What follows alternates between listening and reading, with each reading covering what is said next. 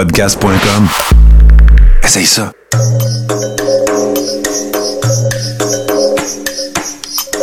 Bienvenue dans le podcast Sur la Terre des Hommes. Pour profiter au maximum de l'expérience du podcast, prenez quelques minutes pour aimer notre page Facebook.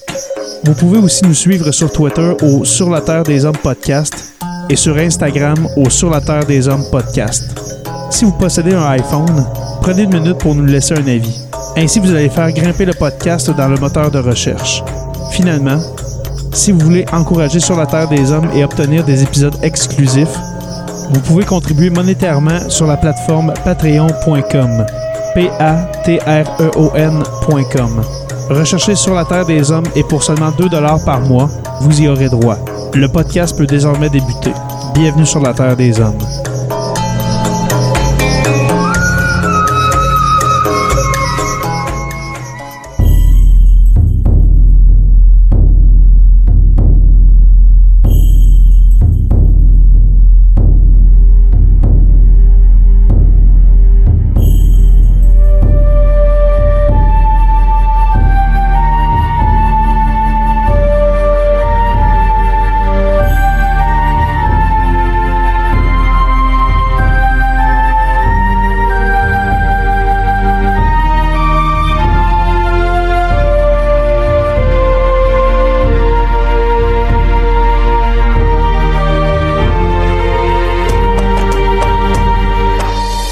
Bonjour à tous et à toutes et bienvenue à ce nouvel épisode de Sur la Terre des Hommes.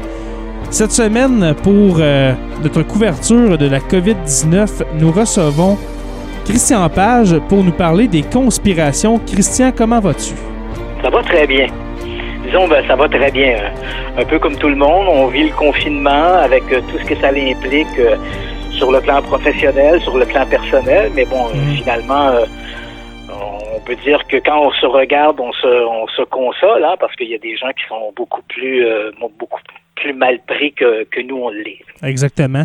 Qu'on pense aux États-Unis que la, la pandémie euh, frappe de plein fouet, c'est vraiment incroyable qu'est-ce qui se passe là-bas, ou bien dans d'autres pays comme l'Inde, euh, que la pandémie commence à apparaître et puis on voit des, la désertion de plusieurs grandes villes comme euh, New Delhi, etc. On n'est pas vraiment à plaindre, alors on, nous demande de rester à la maison et c'est ce qu'on fait. Ouais, puis dans, ben, tu, tu le mentionnes, c'est-à-dire que dans le cas de l'Inde, c'est vrai que dans les grands centres, les euh, parfois les règles d'hygiène sont difficiles. Et puis aux États-Unis, ben, le président Trump a décidé de de ne pas forcer le confinement comme nous on l'a fait ici. Euh, comme il, avait annoncé à ce moment-là, euh, il voulait pas euh, parce que en fait c'est un choix qui est difficile. Hein, euh, Est-ce qu'on on va hypothéquer l'aspect économique, la situation économique au détriment de la santé ou vice versa Et euh, comme l'avait dit Trump à ce moment-là, il voulait pas que la solution soit pire que le mal. Exact. Mais là, malheureusement, deux semaines plus tard, on constate que malgré ces beaux mots, euh, la situation est tout à fait catastrophique. Vraiment. Euh, je crois qu'aujourd'hui, on est le on est le 8 avril et puis c'est euh, ça a été la journée, dans le fond, la, la veille, le 7 avril, ça a été la, la journée la plus meurtrière euh, pour le COVID-19 partout dans le monde. Aux États-Unis, il y a eu environ 2000 morts. Alors, euh, c'est vraiment, euh, comme tu dis, c'est catastrophique ce qui se passe là-bas. Absolument. Et puis toi, comment, comment tu vis ça, Christian, euh, ce, ce confinement-là? Ben, moi, le confinement en lui-même, c'est pas trop difficile parce qu'il faut savoir que mon bureau est à la maison. Donc, euh, je suis habitué de travailler depuis la maison, Euh, même à la radio, quand je, je m'adressais, euh, que ce soit au 98.5 ou, ou que ce soit à Radio X à Québec. Mhm. Il m'arrivait, bon, à Montréal, bien sûr, comme je suis de la rive sud de Montréal, généralement, j'étais en studio, mais j'ai tout l'équipement à la maison pour pouvoir communiquer avec les studios, et ça m'arrivait parfois de le faire, euh, donc de communiquer depuis chez moi avec les studios, et avec l'équipement que- dont on dispose maintenant, la communication se fait exactement comme si nous étions dans le studio. Donc, pour l'auditeur, il n'y a pas de différence au niveau du son. C'est sûr que c'est c'est plus convivial d'être dans le studio avec l'animateur, comme par exemple à Montréal avec Bernard Drainville. Euh, Quand je pouvais être à Québec avec euh, Yannick Marceau, ben évidemment, c'est plus convivial d'être dans le studio. Mais en dehors de ça, il il- on a tout l'équipement nécessaire pour le faire depuis la maison. Je le faisais régulièrement.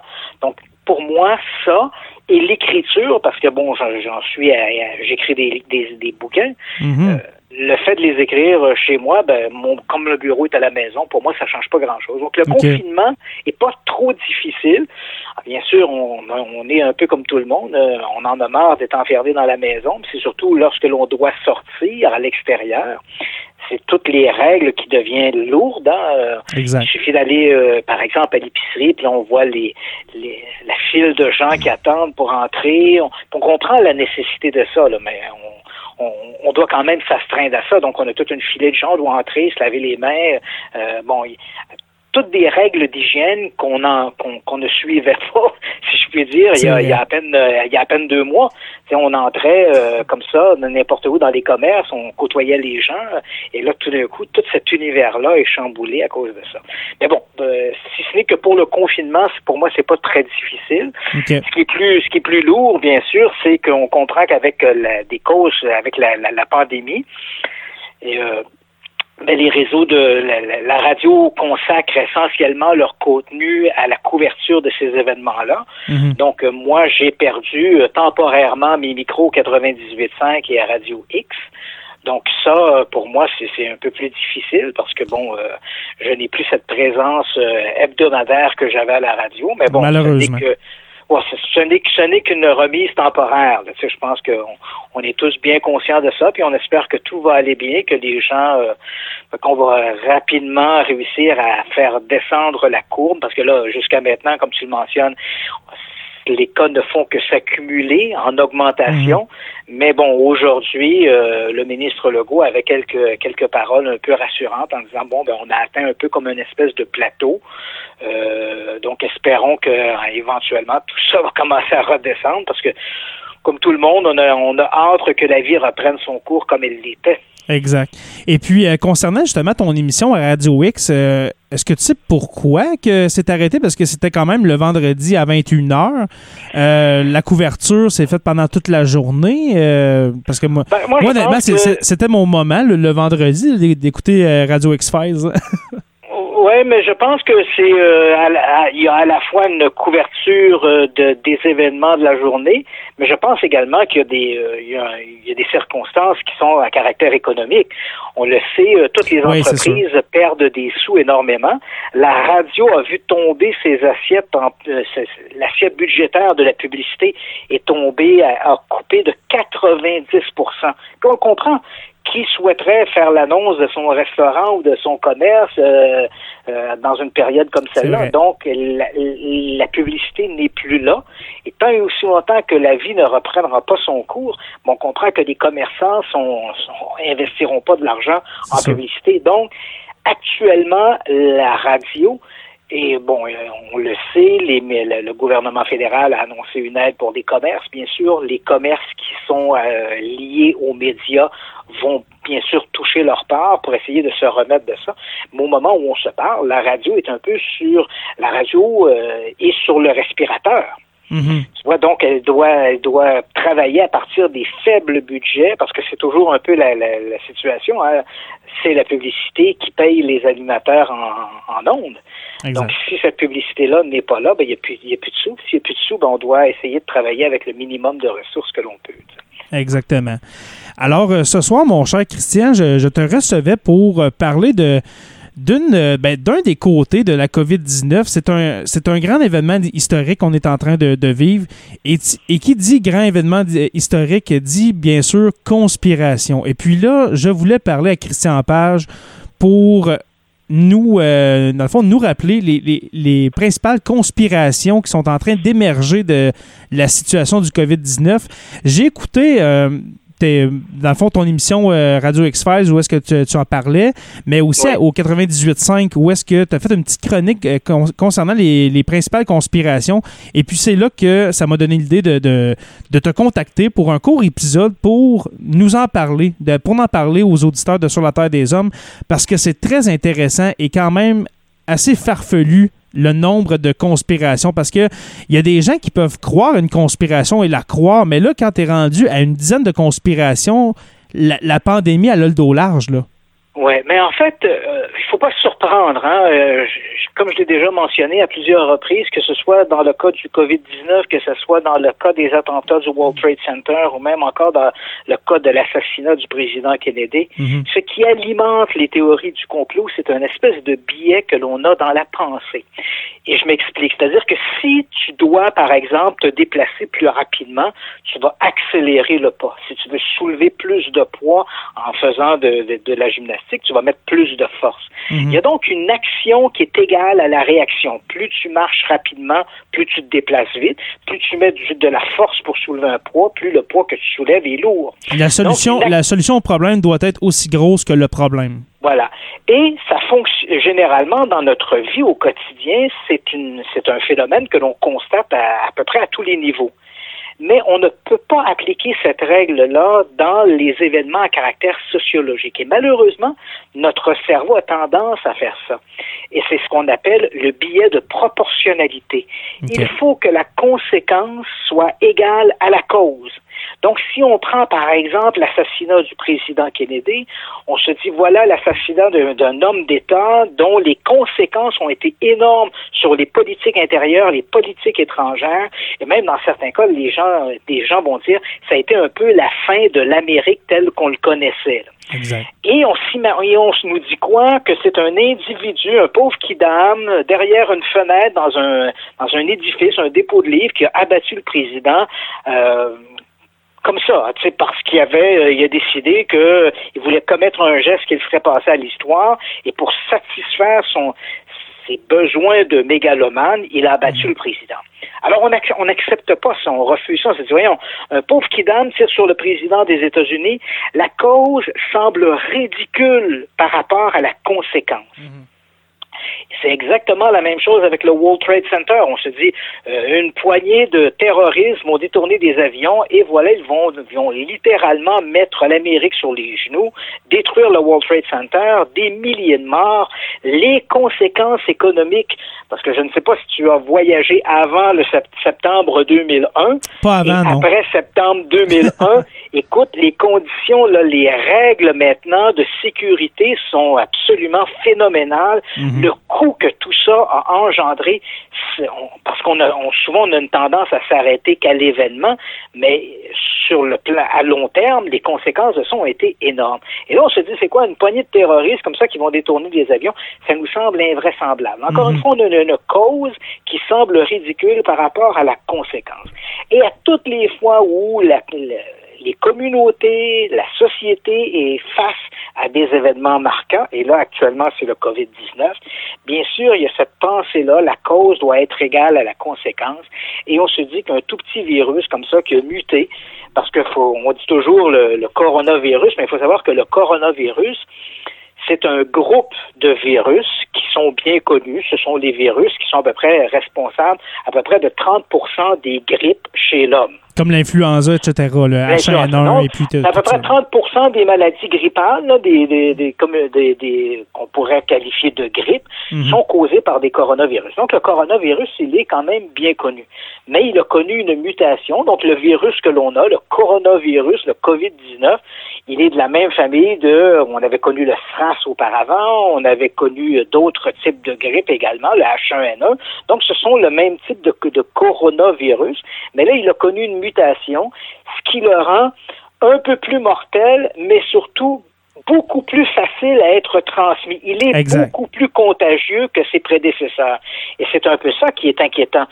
Et on se dit, ben voyons, un virus que l'on connaît bien, qui, est associé aux grippes, 30% des maladies, des, des, gri- des grippes, euh, et voilà qu'il connaît une mutation, et soudainement, c'est la pandémie mondiale, ça nous semble invraisemblable. Mm. Alors là, on, se met à imaginer toutes sortes de causes, toutes sortes de scénarios un peu sordides derrière ça. Et bon, ben, je t'en fais quelques-uns qui circulent beaucoup là, depuis. Oui, je- les- parce que moi aussi, moi aussi j'ai une liste devant moi, là, mais j'aimerais ça que tu parles en premier, s'il te plaît, du fameux brevet. Et puis là, je sais de, je sais que tu sais de, de quoi je parle. Ouais, voilà. Donc, c'est un YouTuber, il y a deux, trois semaines maintenant, qui sort ça. Voilà qu'il découvre euh, qu'on avait déposé euh, à la fin des années, euh, aux alentours de 2008 à peu près, on avait déposé un brevet en France au nom de plusieurs chercheurs et de l'Institut Pasteur. On avait déposé un brevet. Et il faut savoir que dans le langage des brevets, que l'on parle d'un vaccin ou qu'on parle d'une machine, on est toujours en, on parle toujours en termes d'invention. Mhm. Et voilà que donc ce brevet, le type déterre ce document-là, est visiblement où Là, on a, on a une, possibilité où le type est un individu qui a voulu créer une espèce, un, irresponsable qui a voulu volontairement créer une peur panique. Un buzz, ou Type, ou, voilà, un buzz, parce que sa, vidéo sur YouTube a été vue 30 millions de fois avant que YouTube décide de la retirer ou bien cet individu-là n'a absolument aucune connaissance dans le domaine de, à la fois des brevets, mais également de la virologie. Là. Donc, comment on étudie les virus? Donc, euh, c'est l'un ou l'autre. À, vous de faire votre choix. Mais voilà, il arrive avec ce, ce, document et là, il nous dit, voilà, euh, c'est un brevet déposé par des chercheurs sur l'invention d'un coronavirus. Donc, il semble soutenir qu'à la fin des années 2000, un groupe de chercheurs, incluant également l'Institut Louis Pasteur en France, à Paris, se serait associé entre eux, aurait créé un virus, le COVID, euh, le COVID-19, et voilà que c'est maintenant la pandémie. Malheureusement, pour lui, heureusement, pour nous, quand on, quand on déteste ce document-là et qu'on commence à le lire, on se rend compte très rapidement, dès les premières prémices, c'est pour ça que j'ai plutôt l'impression que l'individu est un irresponsable qui a voulu faire le buzz, parce que dès les premières prémices, quand on lit les deux ou trois premières pages du document, même si on n'est pas particulièrement familier mhm. avec le jargon utilisé dans le domaine de l'invention, dans, les, dans les, disons, l'aspect légal des choses, il est clair dès les premières lectures, dès les premiers paragraphes, qu'on est en présence ici d'une invention, mais on parle bien de l'invention d'un virus affaibli du H1N1, et ce, dans le but de mettre au point un vaccin. Parce qu'il faut savoir, beaucoup de gens ignorent comment fonctionnent les vaccins, mais généralement, pas tous les vaccins, on ne fera pas de une généralité ici, mais mm-hmm. la façon dont on utilise généralement les vaccins, c'est qu'on prend le virus et on va euh, le synthétiser entre guillemets pour en créer un, virus plus faible. Et c'est ce virus plus faible qu'on va injecter dans l'organisme. Ce qui va se produire à ce moment-là, le virus, comme il a une identité propre, le corps va développer des anticorps pour le combattre, mais le virus est trop affaibli pour affecter l'organisme. Mhm. À partir de ce moment-là, on va se créer des anticorps qui seront capables de reconnaître l'identité du virus si éventuellement il venait à se manifester sous une autre forme. Donc, c'est la façon dont on, fait généralement les vaccins. Donc ici, ce que le, document en question nous montre, un groupe de chercheurs qui ont développé, qui ont réussi à produire un virus, un coronavirus du type H1N1, mais plus affaibli, et ce, dans le but éventuellement de développer un vaccin. Évidemment, pour tes, auditeurs, tout ça peut paraître très complexe, mais si on fait, on fait un nivelage, là, L'idée ici, c'est simplement un groupe de chercheurs qui ont déposé un brevet pour développer un vaccin. Puis en plus, en, plus, c'est que ce, document-là est facilement trouvable sur Internet. Si c'était vraiment l'invention du COVID-19, pensez-vous vraiment, là je parle aux auditeurs, à, tous ceux qui écoutent, pensez-vous vraiment que ça serait aussi facile à trouver sur Internet? Là?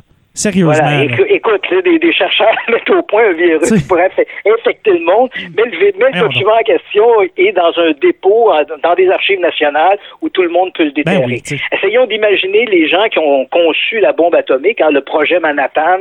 Ils n'en ont pas fait des documents qui circulaient comme ça par, ben par la poste ou sur le web, ou bon, ben, évidemment, le oh web n'existait pas à l'époque, mais on comprend bien que un projet comme celui-là, ça serait un projet euh, hyper secret, on n'aurait pas accès aux documents, alors que là, n'importe qui peut euh, simplement, en tapant le numéro d'entrée du brevet, faire sortir le document. La, recette de la bombe atomique, tout le monde le sait, c'est très facile à trouver sur, le, sur Internet. Oui, bien sûr, bien sûr. donc on voit, c'est un peu euh, une, espèce d'absurdité, mais des gens y ont cru. Hein, les gens, dans une situation qui est très alarmiste comme dans laquelle on se trouve, et euh, puis à la fois, c'est sûr que lorsque les médias nous, euh, à longueur de journée, nous parlent de ce COVID-19, on voit le nombre d'infections, on voit le nombre de décès. Bien sûr, les gens sont inquiets, sont inquiets pour eux, sont inquiets pour leur famille, sont inquiets également des retombées économiques que ça va avoir. Est-ce que de même, j'aurai encore mon emploi hein, quand l'entreprise va rouvrir? Donc, les gens sont inquiets. Et là, ben, ça crée une espèce de peur presque paranoïaque et il suffit qu'un individu nous lance un truc comme celui-là et les gens seront plus facilement prêt à croire un truc comme celui-là, parce qu'il y a toujours aussi ce billet de proportionnalité qui est là au-dessus de nous, un peu mhm. comme une épée de Damoclès, et là, bang, voilà, quelqu'un arrive avec un truc comme ça, et il y a un certain nombre de gens qui sont prêts à y croire.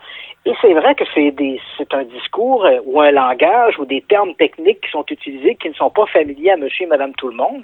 Donc, il est facile de se laisser convaincre. Donc, ce document-là, il a été rapidement retiré de YouTube. Et ça, d'ailleurs, on peut féliciter les géants du web. Hein. Déjà l'an mhm. dernier, ils avaient annoncé, là, donc on est bien avant le COVID-19, mais l'an dernier, les grands géants du web euh, Google, YouTube, euh, Facebook avaient annoncé qu'ils allaient serrer un peu la vis sur les théories du complot. Et mhm. ça a plutôt bien fonctionné. Hein. Juste un peu avant que n'éclate cette pandémie du COVID-19, on avait déjà des chiffres qui provenaient de YouTube et qui montraient à quel point, parce qu'il faut savoir que le nombre d'heures que les gens passent quotidiennement sur, euh, sur YouTube, si on prenait tous les gens sur la planète, le temps qu'ils passent, le, nombre de minutes qu'ils passent sur mhm. YouTube, c'est un milliard d'heures par jour. Incroyable. Incroyable. Un milliard, il y a un milliard d'heures cumulatifs de tout le monde sur la planète qui vont sur YouTube. Et ce qui était surprenant, c'est qu'on sait également sur le plan des statistiques que le trois quarts du temps, que, que les gens vont passer sur YouTube, par exemple, dans un chiffre, disons, tu passes une heure sur YouTube, il y aura 45 minutes que tu vas passer sur YouTube à cause des propositions qu'on te fait. Donc, tu décides, par exemple, d'aller sur YouTube pour aller écouter une petite vidéo là, des chats qui sont amusants. Là. Et là, un coup que tu arrives là, on va te proposer une autre vidéo et une autre vidéo et une autre vidéo. Ben justement, le, fameux algorithme de, YouTube ben, qui te propose toujours ce que tu as déjà vu, selon ton historique, alors c'est, c'est toujours de l'accumulation selon ce que tu euh, ce que as regardé. Là. Voilà, tu as tout compris. Et là, donc, euh, comme je l'ai mentionné, hein, c'est euh, le temps que tu passes sur YouTube, 75% de ce temps était passé par les euh, par les, les, les, internautes à cause de propositions que faisait YouTube. Et quand tu posais des questions souvent assez simples, simplement entrer au World Trade Center ou tu entrais la planète Terre, et là, tu avais un paquet de vidéos conspirationnistes à la fois sur le World Trade Center, mm-hmm. la Terre plate, euh, tu as rentré le nom de le mot Apollo, puis là c'était euh, nous ne sommes jamais allés sur la Lune. Donc il y avait énormément de, de vidéos de conspirationnistes qui circulaient et qui se retrouvaient dans les propositions de YouTube. Et là, ici, on fera pas un débat de savoir est-ce qu'un oui ou non on est pas on est allé sur la Lune. Ça sera un autre, un autre sujet. Mais on le comprend que beaucoup de, il y avait énormément d'espace qui était occupé par des vidéos qui présentaient des théories conspirationnistes. Mhm. Et là, donc, euh, YouTube avait dit qu'on, YouTube et d'autres géants, là, comme je l'ai mentionné, Facebook, euh, euh, Twitter et autres, on dit on va, on va essayer, on va essayer de mettre, on va, de ralentir ça. Et ils avaient plutôt, ça, ça fonctionnait plutôt bien. Donc, certaines théories du complot, par exemple la Terre plate ou le World Trade Center, ont pratiquement disparu des propositions de YouTube. Donc maintenant, si tu veux vraiment aller vers une vidéo conspirationniste sur le World Trade Center ou sur la Terre plate, tu vas devoir rentrer tous les mots, la Terre plate, euh, bon, avant mm. que YouTube te sorte des vidéos dans ce sens-là. Mais avec un simple mot-clé comme planète Terre, ça ne t'amènera pas en théorie à ces vidéos-là. Hmm. dit, oui, vas-y, excuse-moi. Cela étant dit, euh, bien sûr, avec le COVID-19, ben là, euh, il y a plein de vidéos conspirationnistes qui ont circulé. Celui dont tu parles, du fameux brevet, il a circulé à peu près un 48 heures. Il a été retiré par YouTube. C'est vraiment une bonne chose. Euh, mais il y a une multiplication. Il y a d'autres vidéos. J'en ai vu une autre vidéo là, qui circule depuis quelques jours. Euh, je ne sais pas s'il est toujours disponible. Ou là, quelqu'un prend les chiffres. Et ça, c'est un peu, c'est un peu ridicule parce que ce qu'il fait dans sa vidéo, c'est qu'il il présente une, une vérité mais la façon dont il la présente, ça donne une impression de conspiration. Et c'est ça, c'est un peu aberrant parce qu'il nous dit en commençant, les gouvernements vous mentent, les chiffres qu'ils vous donnent sont faux. Et là, voilà qu'il parle dans une nomenclature en disant, il y a seulement, il y a un peu moins de 1% des gens qui meurent du COVID-19. Et là, après ça, les gens qui meurent du COVID-19, mais qui ont déjà une maladie, ça représente 30% Puis ceux qui ont deux maladies plus le COVID-19, c'est 20% Mais, oh, oh, attends une minute. Tout le monde sait ça. Mhm. Comprends-tu? C'est le gouvernement nous ment pas ça. On, on, le sait pour faire, pour faire simple à la télé ou à la radio quand on dit euh, aujourd'hui il y a eu 25 morts du COVID-19 on le sait tous que ces gens-là meurent pas seulement du COVID-19. On ne meurt pas ou à peu près pas du COVID-19 tout court. C'est pourquoi les gens qui sont en bonne santé, les gens qui sont jeunes et en bonne santé, ne meurent pas du COVID-19. On meurt pas du COVID-19. On meurt du COVID-19 s'il est associé à un, deux ou trois autres troubles de santé. Donc, donc, non, les gouvernements ne nous mentent pas.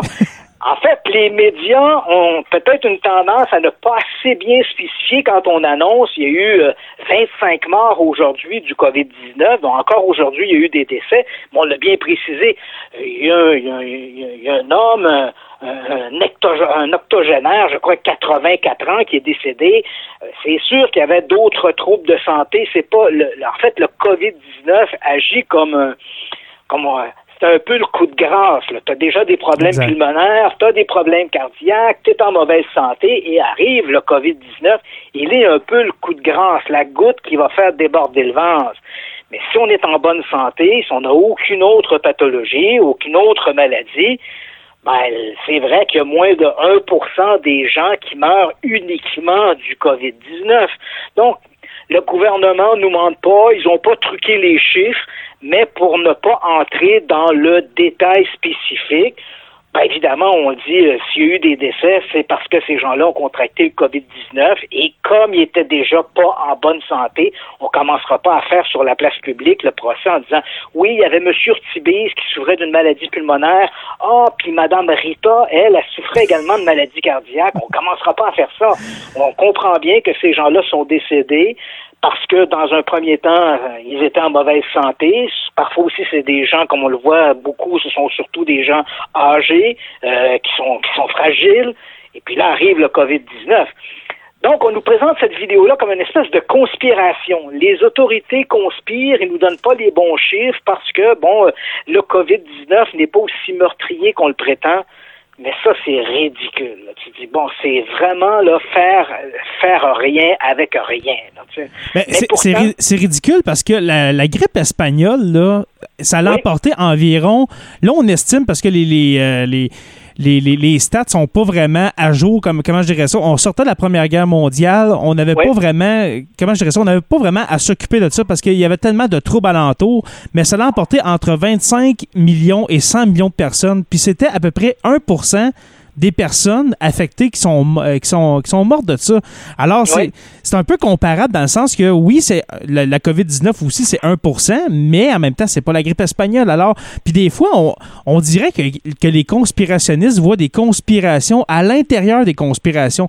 Je t'explique avec euh, qu'est-ce que tu as, qu'est-ce que as dit tantôt admettons, les vidéos justement de, de conspiration du World Trade Center, euh, du COVID-19, etc., de la Terre plate, se font enlever ou bien se font enlever de, l'algorithme euh, de YouTube.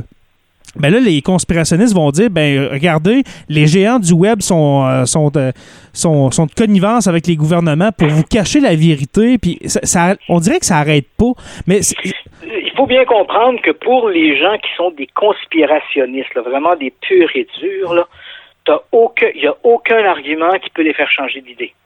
Mm. C'est toujours la fuite en avant. C'est une remouture de l'argumentation. Donc, si tu dis, bon, comme tu le mentionnes, on arrive avec le World Trade Center, bon, le YouTube, là, moi, parce que j'ai enquêté sur plusieurs théories du complot, et rapidement, j'ai vu que la plupart d'entre elles ne tenaient pas la route. Puis il faut bien mhm. s'entendre, hein, quand on parle de complot, il y a une différence entre le complot et le super complot. Parce que j'ai entendu, moi, des conspirationnistes me dire Oh, Christian Page prétend que les complots n'existent pas. C'est faux. Non, ça existe. Des complots, il y en a tous les jours des complots. Hein, Il mhm. suffit que tu aies deux, deux. Parce qu'un complot, selon la définition, un complot, entendons-nous bien sur, sur, sur ce que c'est, c'est l'idée de commettre une action illégale, immorale ou criminelle, et l'entente se fait entre plusieurs personnes ou plusieurs compagnies. Hein, des, mhm. des, des, des, entités. Donc, cette, cette idée, cette connivence entre des individus ou des groupes d'individus pour commettre un geste immoral, illégal ou criminel.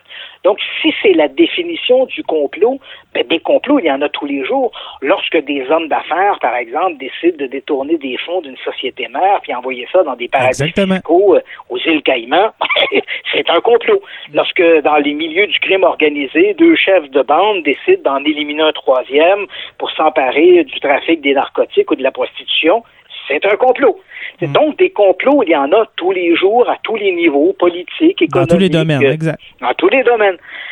Mais ces complots-là n'intéressent pas les conspirationnistes. Ce qui intéresse les conspirationnistes, c'est ce qu'on pourrait appeler le super complot. Et là, le super complot, c'est le World Trade Center, l'assassinat du président Kennedy, l'assassinat de Marilyn Monroe, les Illuminati, les reptiliens, la Terre plate. Nous ne sommes pas allés sur la Lune.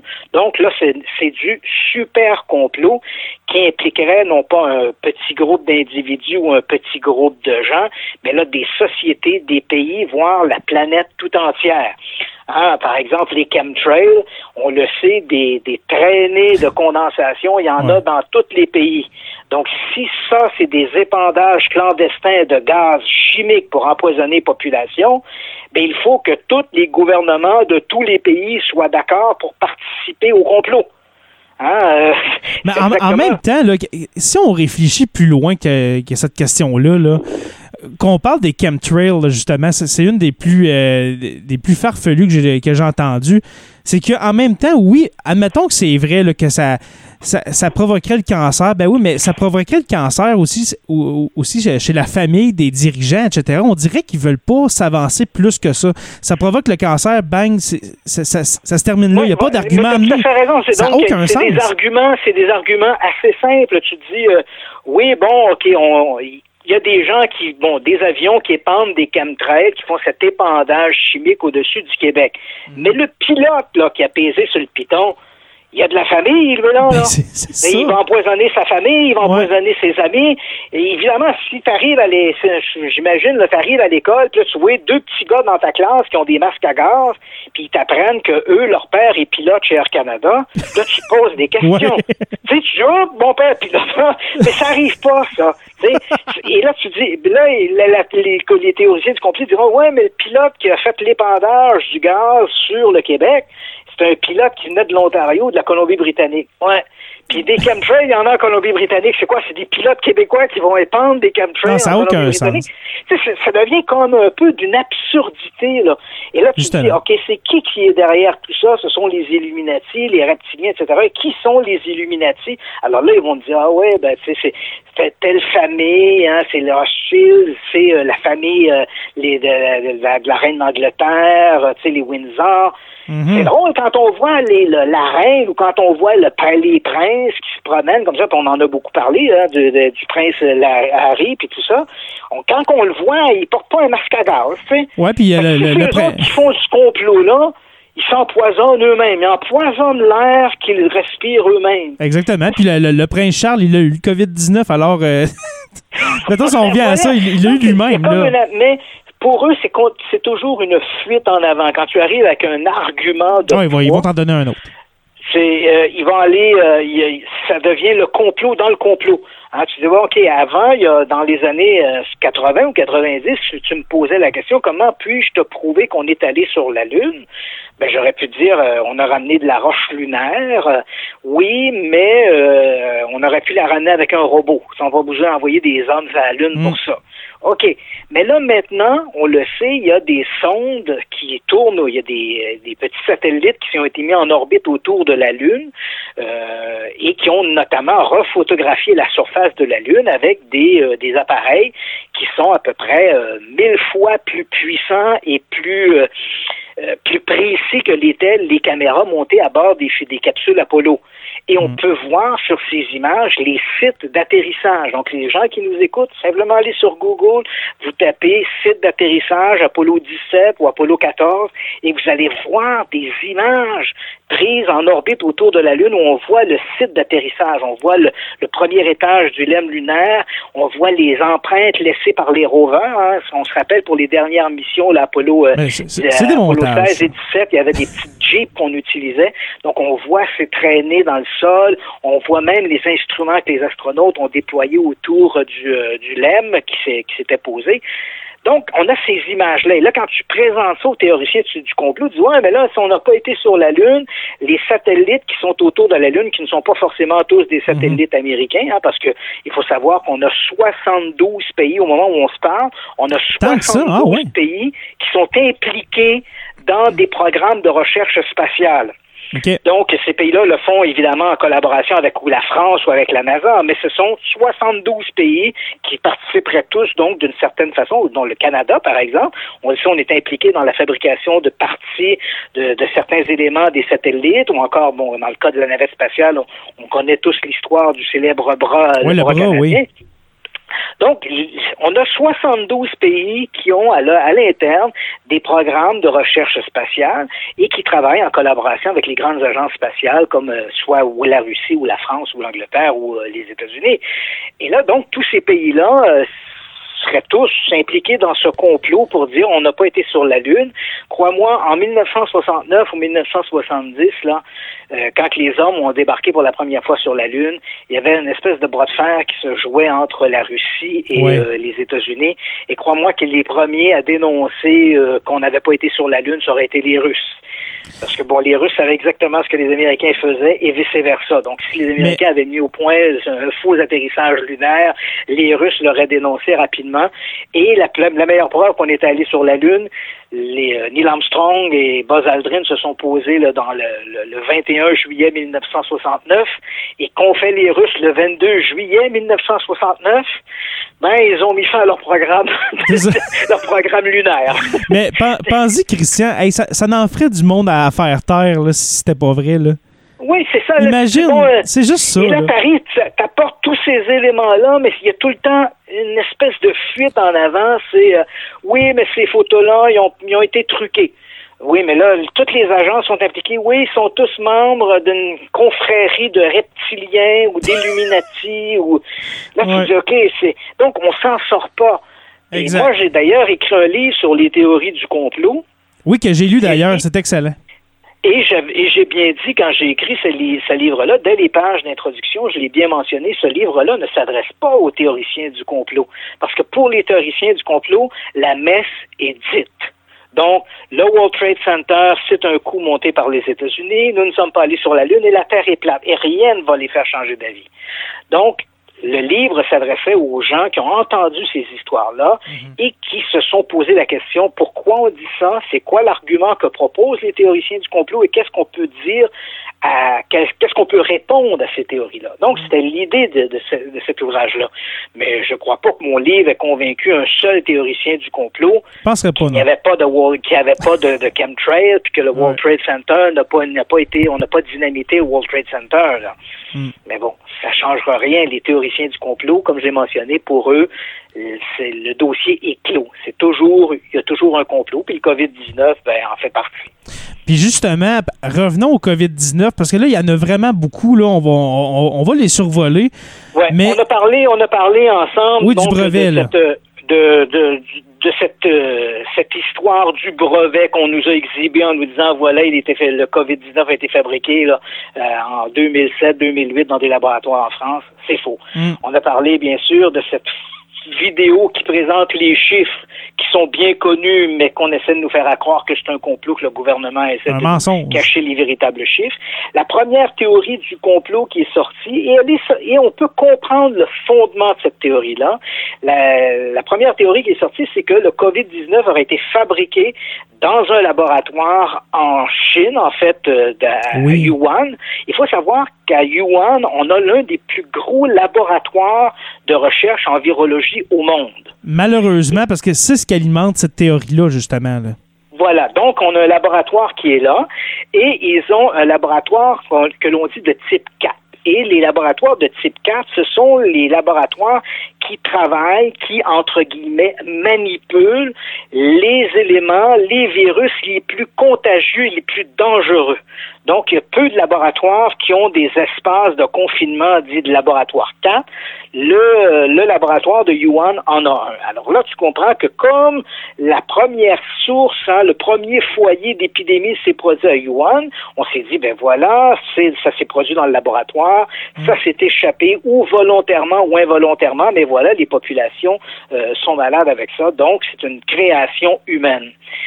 Non, euh, je comprends que cette théorie-là, elle était très séduisante. c'est ça que j'allais dire, c'est très séduisant quand même. On dirait vraiment un script de film. Là. Ça serait un bon film à faire. Mais euh, ce, qui est, ce qui est intéressant, c'est que il faut savoir que le COVID-19, exactement le type COVID-19, il avait déjà quand même été identifié à deux reprises. Hein une première fois en 2013 et une deuxième fois en 2015, il avait été identifié dans des groupes, dans des populations de chauves-souris en Chine. Oui. Et euh, d'ailleurs, on a un, excellent article qui est paru il y a à peu près deux semaines dans le Nature Medical, donc la revue médicale du célèbre magazine Nature, donc un périodique scientifique. Et justement, les scientifiques exposent le pourquoi le coronavirus n'a pas pu être fait en laboratoire. Hein. Sa mm. qualité d'adaptation, ses qualités de mutation on voit là une, un signe qui est clairement un signe de la nature, donc une adaptation du virus. Et il faut savoir que le COVID-19 tel qui actuellement nous affecte, c'est le même COVID-19 qui avait été déjà identifié par des biologistes en 2013 et 2015 dans des populations de chauves-souris. Donc, et là, ben, je comprends, j'ai lu à un moment donné, il y a quelqu'un qui m'a envoyé un, courrier en disant On essaye de nous faire croire que les Chinois mangent des soupes à la chauve-souris. bon, euh, je dis, euh, s'il continue, ça va être le, la, Corée qui mange des chiens. Là. Bon, mais il faut, non, c'est pas comme ça que ça s'est produit. Tous les, stéréotypes possibles. Oui, voilà, non, euh, on a visible. C'est sûr qu'on pourra pas, on est, comme pourquoi on n'essaie pas de retrouver le patient zéro? Ben parce que c'est à peu près impossible de retrouver le patient zéro. C'est-à-dire qu'on peut imaginer quelque part en Chine, dans cette région-là de la Chine, peut-être que des gens ont été mordus par la chauve-souris en question. Puis si on imagine que c'était quelqu'un qui était en bonne santé, ben pour lui, ça a passé comme une mauvaise grippe, tu comprends? Il se fait mordre par la chauve-souris. Dix jours après, ben, il tombe, il a une maladie grippale. Ça dure une couple de semaines, deux, trois semaines. Ben, après ça, il s'en est remis, puis merci, bonsoir. Tu comprends? Oui. Euh, il, doit dire à ses amis, je t'ai pogné une méchante grippe. ouais, ça, s'arrête là. Ben, j'ai pogné une méchante grippe. Une grippe d'homme. Entre-temps, lui, il a pu en contaminer en tabarnouche des gens, là, qui eux autres l'ont retransmis, retransmis, retransmis.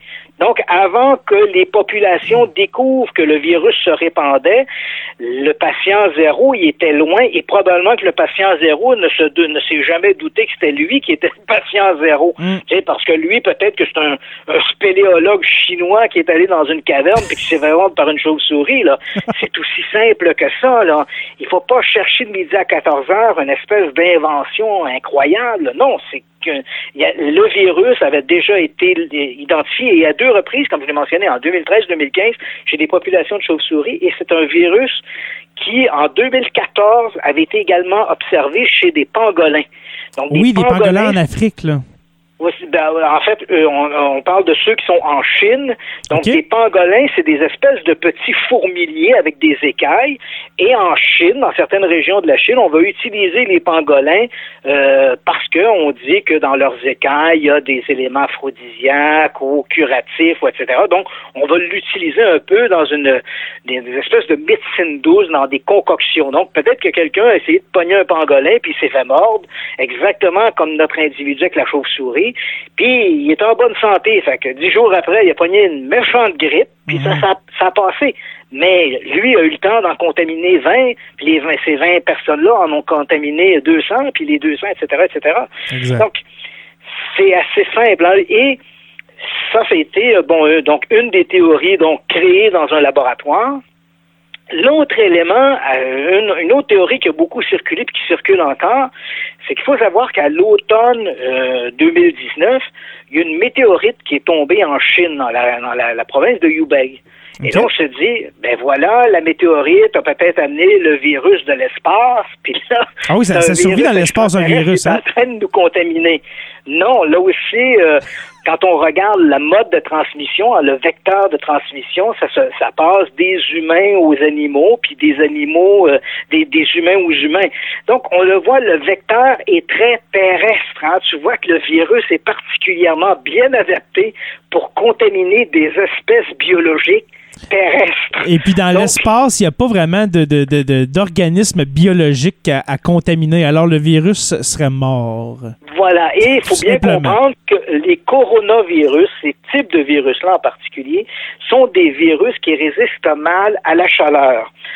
par exemple, à peu près tous les coronavirus vont mourir dans des températures, dans une fourchette de température qui va, qui, a, qui euh, oscille entre 40 degrés centigrades et 100 degrés centigrades. Donc, 40 degrés, c'est une bonne chaleur d'été, là, une, bonne journée qui fait chaud l'été, et 100 degrés, c'est le point d'ébullition de l'eau. Alors, il faudrait que je me fasse bouillir.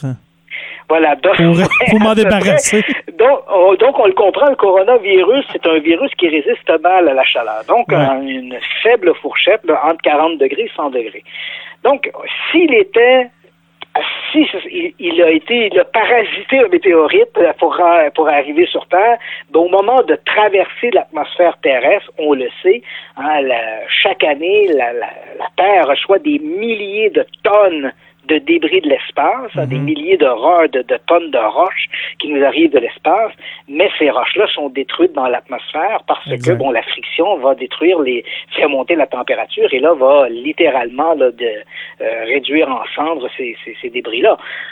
Donc, la météorite, au moment où elle serait entrée sur Terre, à moins d'être énorme, elle aurait mhm. été, euh, elle aurait été chauffée euh, et elle se serait détruite dans l'atmosphère. Et si elle avait, si son cœur avait touché le sol, ben quand même la température à laquelle la ah, roche aurait été chauffée aurait été telle que les micro-organismes qui auraient pu être à la cause du, à l'origine du coronavirus auraient été détruits. Donc ça, c'est, à exclure aussi. Là. Donc non, le mm. coronavirus ne vient pas de l'espace. Et qui plus est, faut toujours se rappeler à ses premiers travaux hein, qui avaient clairement identifié le coronavirus, le COVID-19, clairement identifié chez des populations de chaussures en 2013 et en 2015. Donc, la théorie du météorite ne tient pas, la création en laboratoire ne tient pas, le gouvernement qui nous cache des chiffres, ça ne tient pas. Et ensuite, il y a une, autre qui circule beaucoup. C'est euh, le fait que je ne lancerai pas un nom de médicament, là, mais on le sait depuis. Euh, ah, l'hydroxychloroquine. Voilà. Oui, voilà. Ben, puisque tu le dis. Oui, c'est ça. Donc, ce, médicament, il a été utilisé notamment lors de la lors des grippes du, euh, du H1N1 et euh, avec un certain succès. Mais bon, euh, là, tout le monde nous dit voilà, on connaît le, médicament contre le contre le virus du Covid-19. Donc pourquoi on est c'est un peu comme si on mettait un baillon sur l'industrie pharmacologique, qui est quand même mhm. surprenant, parce que d'habitude c'est l'inverse. C'est la pharmacologie qui est plutôt impliquée dans le dans le, le. Vrai, ouais.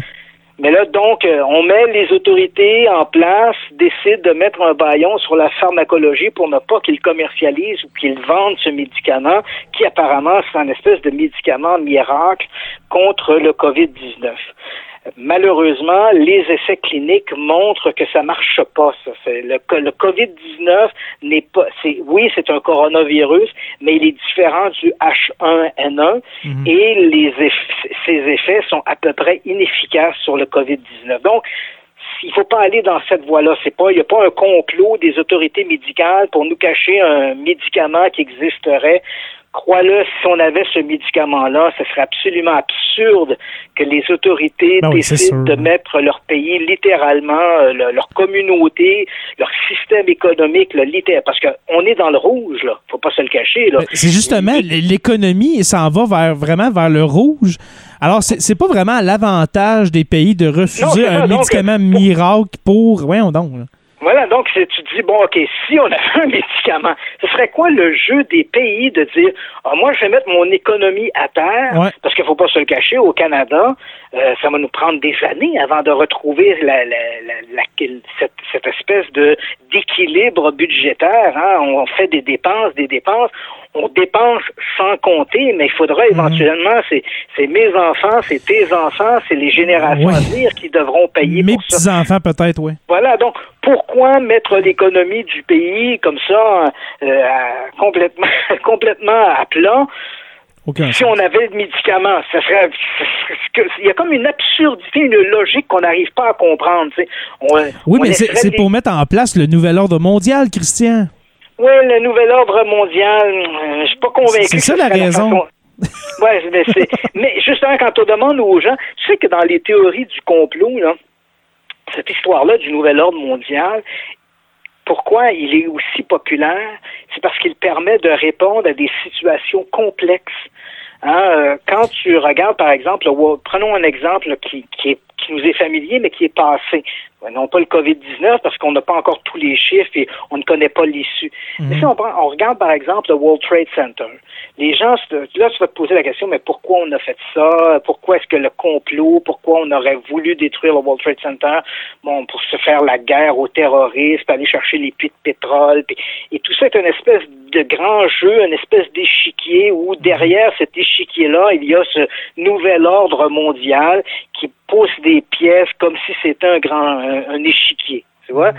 Mais en réalité, quand on essaie de, quand tu regardes des politicologues ou des, des, des, économistes et tu parles avec eux et on aborde la question du World Trade Center, il faut comprendre, pour bien comprendre la dynamique de ça, il faut avoir des connaissances dans toutes sortes de domaines. Hein, il faut comprendre, par exemple, pourquoi les alliés d'autrefois, le Moyen-Orient, euh, qui était, qui était Oussama Ben Laden, qui était l'allié des Américains, pourquoi est-ce que, comme on dit, il a retourné sa veste et pourquoi est-ce que les Américains sont devenus ses ennemis? Donc, faut avoir des connaissances à la fois dans l'histoire, il faut avoir des connaissances en politique, parce que ce sont des politiques étrangères qui éventuellement ont influencé des décisions et des décisions qui n'ont pas plu à tout le monde.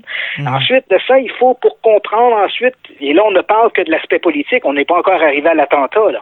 Et là, quand tu arrives à l'attentat, tu dis OK, il faudra avoir des connaissances en aérodynamisme ou en pilotage, hein, comment on a pu prendre un avion, l'envoyer dans une tour, comment il a pu faire autant de dégâts, etc. Et là, on parle que de l'avion. Ensuite de ça, il faudrait que tu aies des connaissances en architecture euh, pour savoir ben, comment est-ce que la... voilà comment l'avion a pu faire tomber les tours. Et ensuite de ça, il faudrait que tu aies une connaissance dans la physique des structures pour dire, OK, euh, le métal, pourquoi le métal a plié, pourquoi le métal s'est brisé.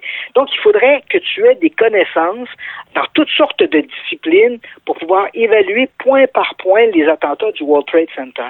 Personne n'est omniscient de cette manière-là. Personne n'a toutes ces connaissances-là. Et c'est pour ça qu'on fait des commissions d'enquête où on fait appel à plein de gens dans toutes sortes de, disciplines pour pouvoir avoir des réponses.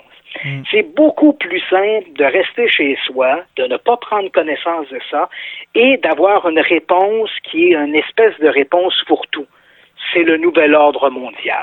Mais le nouvel ordre mondial, c'est que ça fait des siècles qu'on en parle. Ça, remonte aux francs-maçons, cette histoire-là, de, oh, du renversement. L'espèce de fantasme de, renversement des, gouvernements, des grands rois, des, monarchies. Ça fait des siècles qu'on en parle. Ça a, toujours été un, ça a toujours été un spectre. Hein, et c'est vrai que le, euh, quand est arrivé là, en 1776, quand, euh, quand on a créé en Bavière les les Illuminati, les Illuminati de Bavière, oui. euh, Adam Weishaupt a créé cette association-là avec l'idée de renverser le gouvernement en place. Donc l'idée, la, le parce qu'il y a réellement eu une organisation qui s'est appelée les Illuminati de Bavière. Mais c'est une organisation qui a duré à peu près huit ans. Elle une espèce de, de groupuscule politique, là, si on veut, les, les voilà, Tout à fait. Donc c'est un groupuscule qui est né en Bavière. Adam Weishaupt était d'ailleurs un, un, professeur sur les... Euh, il enseignait notamment le droit canon. Et, euh, et voilà qu'il décide de créer une organisation. Et l'idée, il faut savoir qu'à ce moment-là, tout la Bavière, toute cette, partie nord de l'Allemagne était un peu, euh, au niveau des, de ses politiques, elle faisait bon ménage avec les jésuites. Il y avait, il y avait le, gouvernement était un peu en cheville, en cheville avec les jésuites et euh, ben, Adam Weishaupt détestait, le, détestait un peu ces politiques-là qu'il considérait comme étant trop euh, conservatrices. Et là, il décide de créer les Illuminati de Bavière. L'idée, euh, officiellement, c'est de créer des citoyens vertueux. Donc, on va leur enseigner toutes sortes de bienséances qui va, mmh. qui va faire d'eux des citoyens vertueux. Mais son but avoué, c'est de renverser le gouvernement. Et éventuellement, euh, quelques années après, le grand électeur de Bavière, qu'on pourrait considérer comme le premier ministre aujourd'hui, a décidé qu'il interdisait toutes les associations et groupes euh, sociétés secrètes. donc, les Illuminati de Bavière sont passés à la moulinette, ainsi que les francs-maçons et d'autres groupes du même genre. Ils ont été interdits en Bavière. D'autres, des groupes comme les francs-maçons qui avaient des chapitres un peu partout, ont bien survécu à ça. Donc, euh, et là, on n'entrera pas dans le jeu. Est-ce que les francs-maçons, c'est une société secrète, qui a une poignée de main particulière? Puis bon, c'est autant, c'est autant une société secrète que les, que les chevaliers de colons ou les clubs optimistes. Absolument, mais on, aime cette idée-là. Donc, les Illuminati de Bavière, eux, n'ont pas survécu à ça parce qu'ils avaient qu'un chapitre et ce chapitre, c'était celui de la Bavière. Donc, à partir du moment où le grand électeur interdit ça, il y a certains membres de cette organisation qui ont essayé de recréer le groupe en Europe, mhm. mais ça n'a pas fonctionné. Le groupe est mort de sa belle mort, si je peux dire. Mais L'idée, comme tu l'as mentionné, de ce nouvel ordre mondial qui est là pour renverser le gouvernement, elle réapparaît. Hein. Donc, à partir du moment où il va y avoir la Révolution française, hein, on est en 1789 en France, mhm. on va accuser les Illuminati de Bavière qui n'existent plus à ce moment-là, mais on va les accuser d'avoir infiltré d'autres sociétés secrètes dont les francs-maçons, d'avoir manipulé le pouvoir en coulisses pour pouvoir mhm entraîner la Révolution française. Et ça a été la même chose après ça, ces, ces groupuscules-là, que ce soit les Illuminati de Bavière, que ce soit les francs-maçons, hmm. peu importe, ils auraient infiltré des groupes politiques aux États-Unis pour renverser euh, le Sud contre le Nord durant la guerre de sécession. Puis après ça, ils auraient infiltré le gouvernement. donc, on aime cette idée-là, et tu l'as bien mentionné, c'est depuis des siècles hein, qu'on traite ben, Justement, justement, puis aujourd'hui, c'est que la culture est tellement, on, peut tellement répandre la culture partout avec les moyens qu'on a aujourd'hui euh, au 21e siècle. Les romans, les films, que, moi, je pense, quand je, euh, quand je pense à Illuminati, moi je pense euh, tout de suite à Dan Brown avec son fameux roman Ange et démons, puis le film qui a suivi. Mais souvent, les gens font pas la différence entre la littérature et puis les faits réels. Et puis, ça, ça amène justement ces idées de conspiration-là parce que avant la sortie, ben moi, ce que j'ai remarqué, mais quand j'étais adolescent, quand le, le roman de Dan Brown est sorti, on parlait pas d'Illuminati, mais il a ramené le concept d'Illuminati. Alors, ça peut avoir une incidence pour certains. Absolument. Les gens, on, sous-estime parfois l'impact de la littérature sur la culture populaire. Euh, Dan Brown, non seulement, comme tu le dis, a ramené un peu sur le devant de la scène ces espèces d'Illuminati, mais rappelle-toi quand est sorti le Code da Vinci, oh, ça a été une commotion d'ouvrages qui ont été publiés sur lesquels les auteurs ont surfé littéralement sur la vague de est-ce que Jésus aurait survécu à la crucifixion, puis est-ce qu'il se serait sauvé avec Marie-Madeleine? Là, il le, mythe de Marie-Madeleine est apparu. Mais il a fallu que Dan Brown il a fallu que Dan Brown intervienne, si je me souviens bien, dans les années 2005-2006 pour dire écoutez, c'est un roman. Absolument. J'ai fait un roman, calmez-vous, là. Et, et ce roman-là reposait sur un livre, d'ailleurs, il s'était inspiré quelque part sur un livre assez obscur euh, sur lequel trois, trois, trois chercheurs britanniques, des auteurs, des réhistoriens, euh, avaient récupéré l'énigme de Rennes le château, puis là, ils avaient récupéré ça en disant euh, peut-être qu'une lignée christique, le sang royal, ça pourrait être le Saint Graal qu'on avait, on avait, on aurait déformé. Puis, et même les auteurs de cette, de cette théorie-là, de cette hypothèse-là, eux-mêmes ont pris du recul par rapport à ça. Hein. Ils sont conscients mmh. que à l'époque où ils avaient écrit euh, l'énigme sacrée, c'est comme ça que ça s'appelait, ils avaient été un peu manipulés par quelques escrocs en France, euh, dénommés notamment Pierre Plantard, qui avait créé une fausse organisation qui s'appelait le, le prieuré de Sion.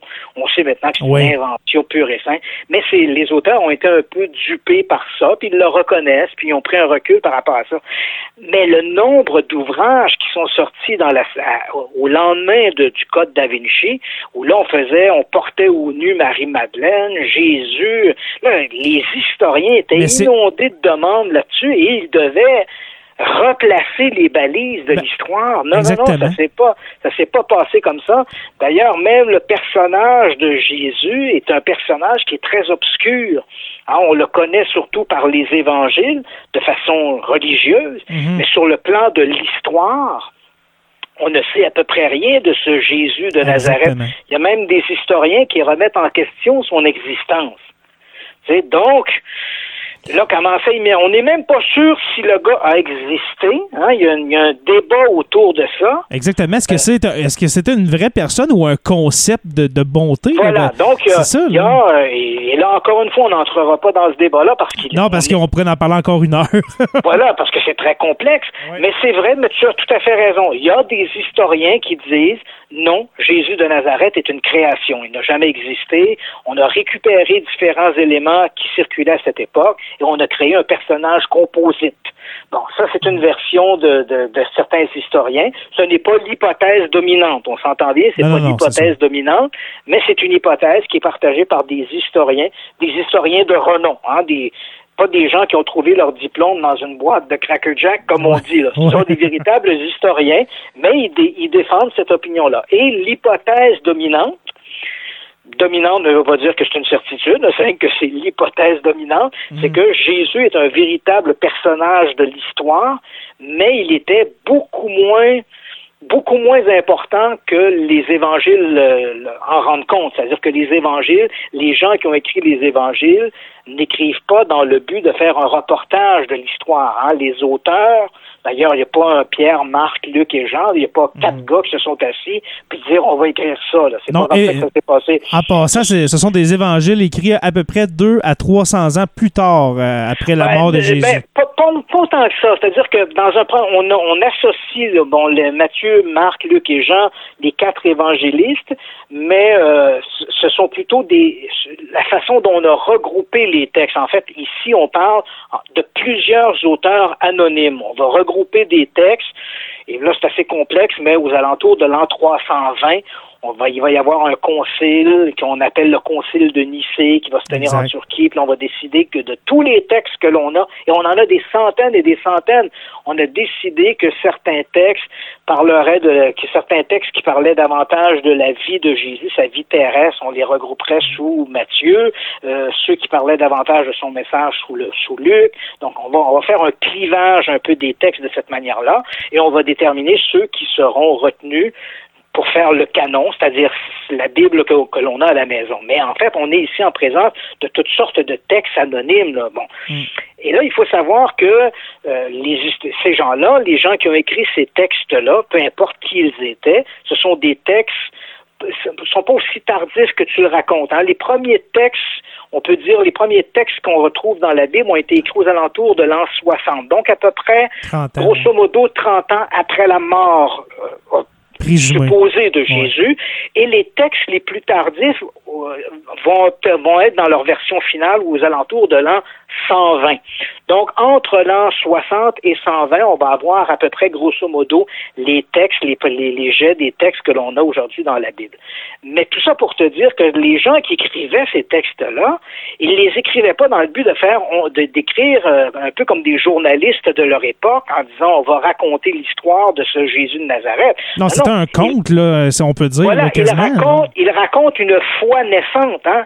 Ils racontent leur foi au Christ, leur foi dans ce christianisme naissant. Qui est encore, une, qui est encore à l'état de secte, là, si, on, peut dire. Oui. D'ailleurs, il euh, faut, faut, bien, les historiens sont tous unanimes là-dessus. Le plus grand allié, euh, le, mouvement, le, le christianisme, est demeuré à l'état de secte jusqu'à ce que, éventuellement, Constantin, l'empereur Constantin, qui a été peut-être le plus grand allié du christianisme, décide finalement, parce que jusqu'en l'an 300 à peu près, les chrétiens étaient, ils n'étaient pas persécutés de manière soutenue, mais quand ça allait pas bien à Rome, on cherchait des boucs émissaires, on disait ça doit être la faute des chrétiens. Fait que là, on s'attaquait un petit, on faisait une petite, euh, une petite épuration chez les chrétiens. Là. Ça calmait le jeu un peu. Donc, ils ont été persécutés pendant à peu près 300 ans. Et puis, à partir de l'an 300, le 320 à peu près, euh, Constantin, l'empereur, décide finalement de lui de se convertir au christianisme. D'ailleurs, il va être baptisé juste avant son décès. Et il va remettre tous les biens qui avaient été confisqués par Rome, il va les remettre aux chrétiens, aux, à ceux qui sont de, de, de foi chrétienne. Et il, et, et il interdit la persécution des chrétiens. Donc, à partir de Constantin, il n'y aura plus de persécution chez les chrétiens. Et ça, ça va permettre à ce petit mouvement sectaire de se développer et devenir la plus grande religion du monde. Hmm. Cela étant dit, on l'a mentionné, il y a des historiens qui doutent de l'existence de Jésus. D'autres historiens, l'hypothèse dominante, c'est que Jésus a bel et bien existé. Il était peut-être un rabbi, dans son dans son petit coin de pays. Il y avait une petite gang autour de lui, donc un petit leader d'un petit groupe spirituel. Et puis éventuellement, bien sûr, les évangiles vont le faire plus grand que nature. Donc ce sont les deux hypothèses, mais on le voit, le personnage est sujet à controverse. On ignore à peu près tout de son existence, euh, disons, si on peut dire factuel, mais je parle pas des textes religieux, mais de, l'aspect factuel de sa vie. Alors là, quand on est rendu à faire des débats, à savoir est-ce qu'il a survécu à la crucifixion, est-ce qu'il s'est sauvé avec Marie-Madeleine, est-ce qu'il y a eu des enfants dans le sud de la France, écoute, les hmm. historiens étaient débordés de ce qui semblait être de la bêtise. D'où ce que l'exagération peut amener? Si on veut faire un lien avec la, la, conspiration, l'exagération, qu'est-ce que ça peut amener justement les, les oui-dire mais en, en même temps, on, on peut pas euh, on peut pas dire que la religion catholique c'est pas la plus grande religion. Là. Comme tu dis, c'est la plus grande religion et puis ça a été tellement bien ficelé. Oui, ils ont été persécutés, mais par après, le pouvoir que cette institution-là a eu, c'est vraiment incroyable. Oui, puis il faut faire attention aussi parce que quand on parle de religion, souvent les gens ont tendance à, à confondre la religion, le message, versus l'institution.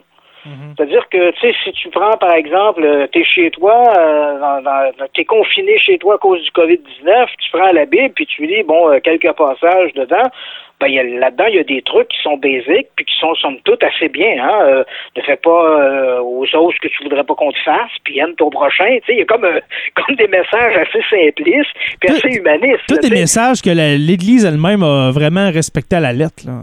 Oui, c'est ça. c'est ça. Et donc, on voit que entre le message et la façon dont l'institution récupère le message et elle va, euh, elle va créer des dogmes. Là, c'est autre chose. Là, donc, faut pas confondre ça. Là, là, Rome, le Vatican, la papauté, euh, ça, c'est une chose. Le message simpliste, humaniste de, de, ce petit groupe de chrétiens du, au début du christianisme, c'est autre chose. mais, mm. mais bref, on, L'idée, c'est pas de se débattre autour de ça, mais de, de, voir à quel point euh, on, peut, on peut. Si, tu veux voir le diable, tu vas le voir partout. Tu vas, tu vas trouver le moyen de diaboliser toutes les sources que tu veux. Euh, et c'est vrai, c'est vrai pour les textes religieux, puis c'est vrai également pour le discours scientifique. Hein. Je veux mm-hmm. dire, euh, quand tu regardes aujourd'hui des gens qui, euh, qui vont dire euh, non, le COVID-19 est un est un virus qui se répand dans les populations.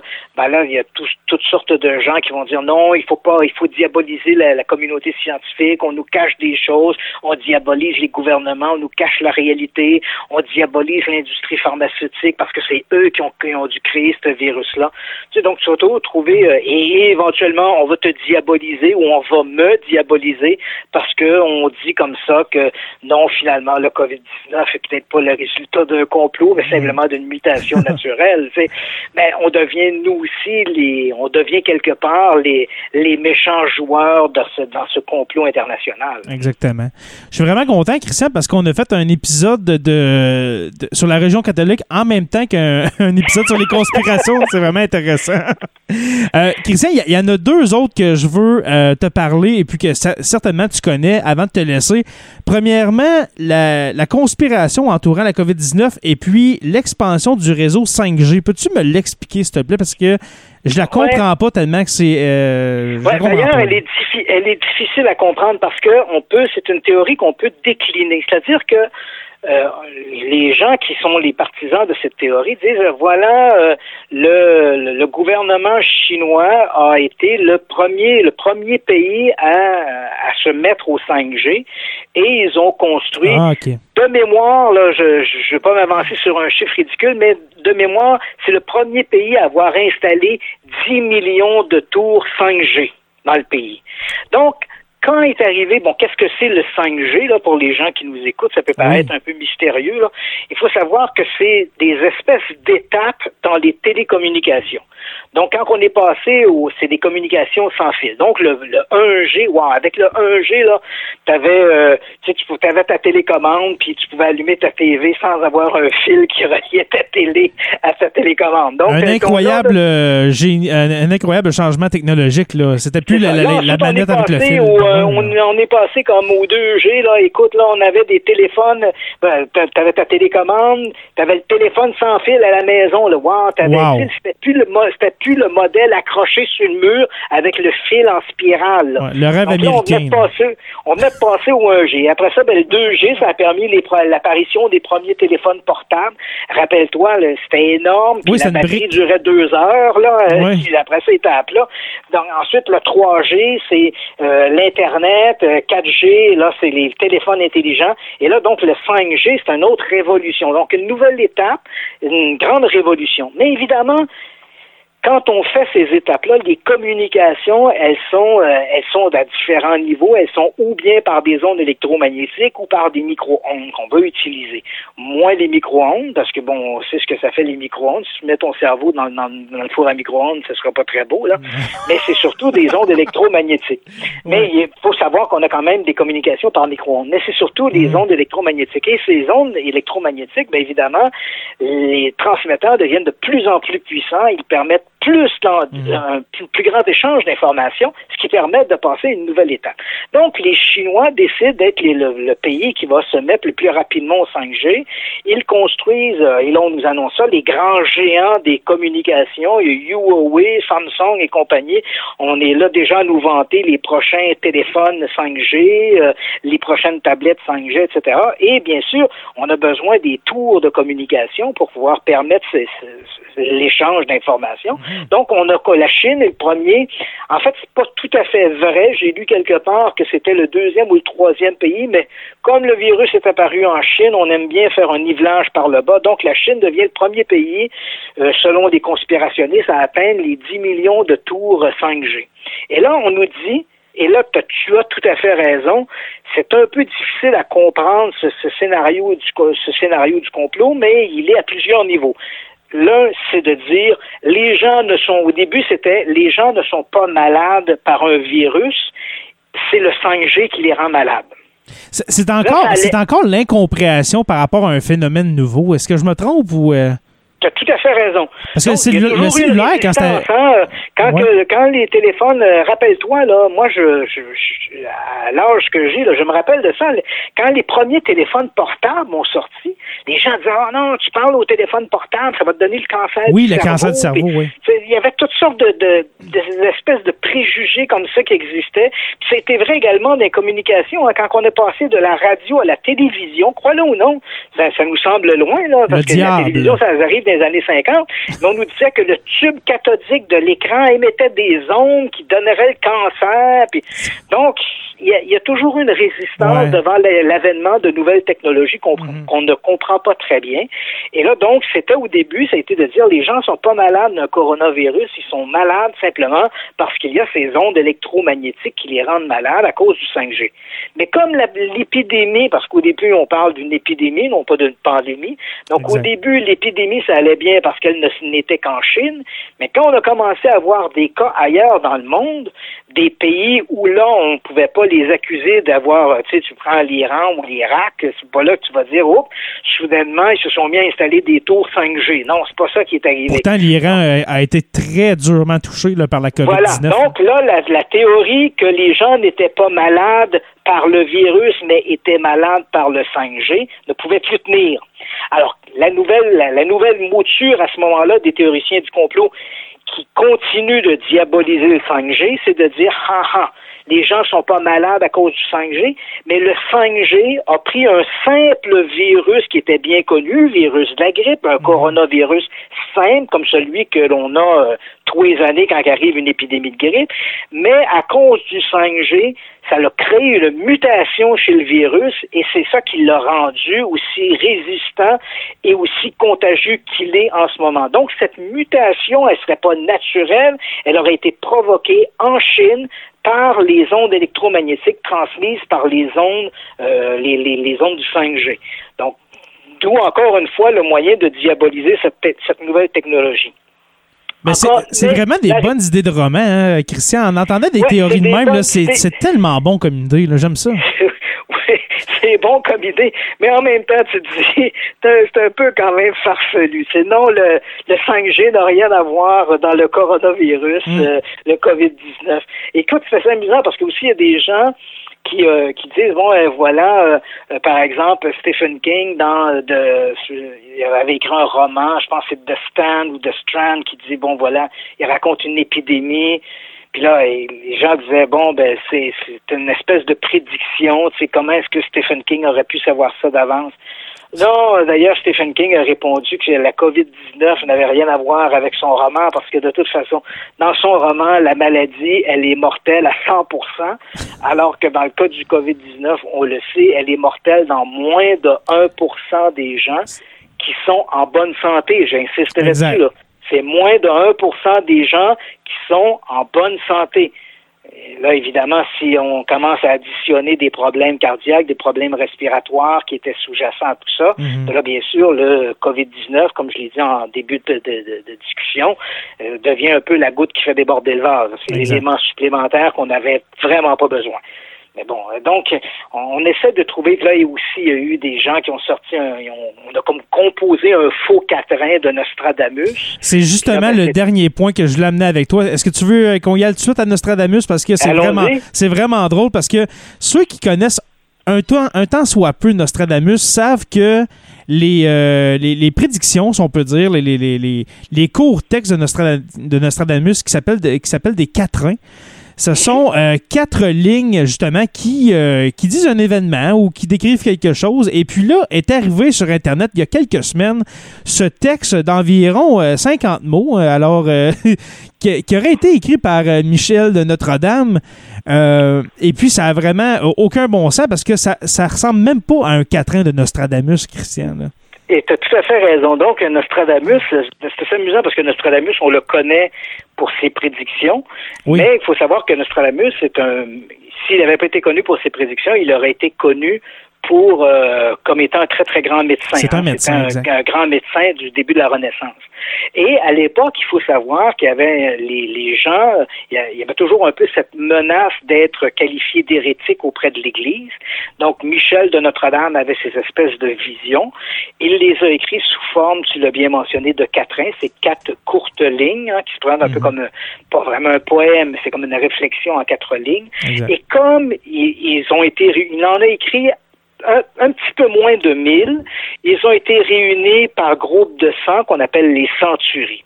Mhm. Donc, si vous lisez un texte de Michel de Notre-Dame dit Nostradamus qui a plus que quatre lignes, c'est sûr qu'on est en train de vous entuber. Exactement. ça, c'est clair. Et ensuite de ça, il faut savoir que Michel de Notre-Dame, comme il avait cette peur éventuellement d'être arrêté et accusé d'hérésie par l'Église à cause de ses visions, il écrivait dans un style qui était excessivement hermétique. Donc, mhm. quand on lit les centuries de Michel de Notre-Dame, ou les quatrains, ça devient difficile d'interpréter ce qu'il voyait. Est-ce que, et là, c'est pourquoi tu as presque autant d'interprétations des quatrains de Nostradamus que tu as d'auteurs qui ont écrit sur Nostradamus.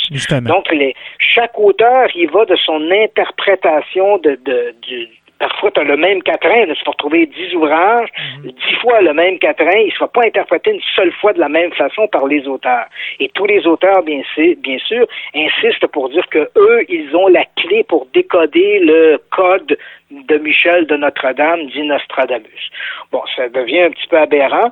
Comme c'est écrit dans un style excessivement hermétique, ben, tu auras compris qu'on peut faire dire n'importe quoi sur n'importe quoi. Donc, en, fouillant là-dedans, éventuellement, si tu veux faire une prédiction concernant l'arrivée du coronavirus, le World Trade Center, l'assassinat du président Kennedy, tu vas toujours trouver un quatrain que tu vas pouvoir manipuler à ta façon pour pouvoir lui faire dire quelque chose. Cela étant dit, le quatrain dont tu fais référence, qui a circulé et qui circule encore allègrement sur la toile. Oui, puis justement, je, m'en vais le chercher parce que je vais le lire euh, aux auditeurs. Vas-y, euh, Christian. Donc, ce quatrain qui, euh, comme, comme tu le mentionnes, qui, qui fait à peu près 10 lignes, ce n'est pas un quatrain de Nostradamus. D'ailleurs, il faut savoir que les quatrains de Nostradamus, quand on, quand on les retrouve généralement dans des ouvrages ou même sur le web, généralement, les gens qui les rapportent ont un peu cette, ce, professionnalisme de mentionner la référence du quatrain. Hein. C'est un peu comme lorsque l'on fait une citation biblique, on va nous dire euh, c'est la Genèse chapitre 2 verset 3. Donc quand on cite Michel de Notre-Dame dit Nostradamus, généralement c'est ce que l'on va faire, c'est-à-dire que les gens vont, vont, citer le quatrain en donnant le numéro du quatrain, ce qui permet à n'importe qui de retourner aux écrits de Nostradamus et de voir le, quatrain euh, où il est, euh, à quel moment il se situe dans les centuries. Alors, quand, vous, quand on retrouve sur le web comme ça, non seulement un quatrain qui, a plus que quatre lignes et qu'on nous donne pas la référence du numéro du quatrain, c'est presque à coup sûr quelque chose qu'on a inventé. Exactement. Et puis là, je, l'ai devant moi, mais là, euh, ça a été. Ah non, excuse-moi, je l'ai ici en version plus claire. OK. Euh, ça dit il y aura une année jumelle, alors en parenthèse 2020, d'où surgira une reine coronavirus, qui viendra de l'Orient et qui étendra une plaie dans les ténèbres de la nuit dans un pays aux sept collines, Italie, et transformera en poussière le crépuscule des hommes pour détruire et ruiner le monde. Ce sera la fin de l'économie mondiale telle que vous, que vous le connaissez. Ça ressemble vraiment pas à du Nostradamus.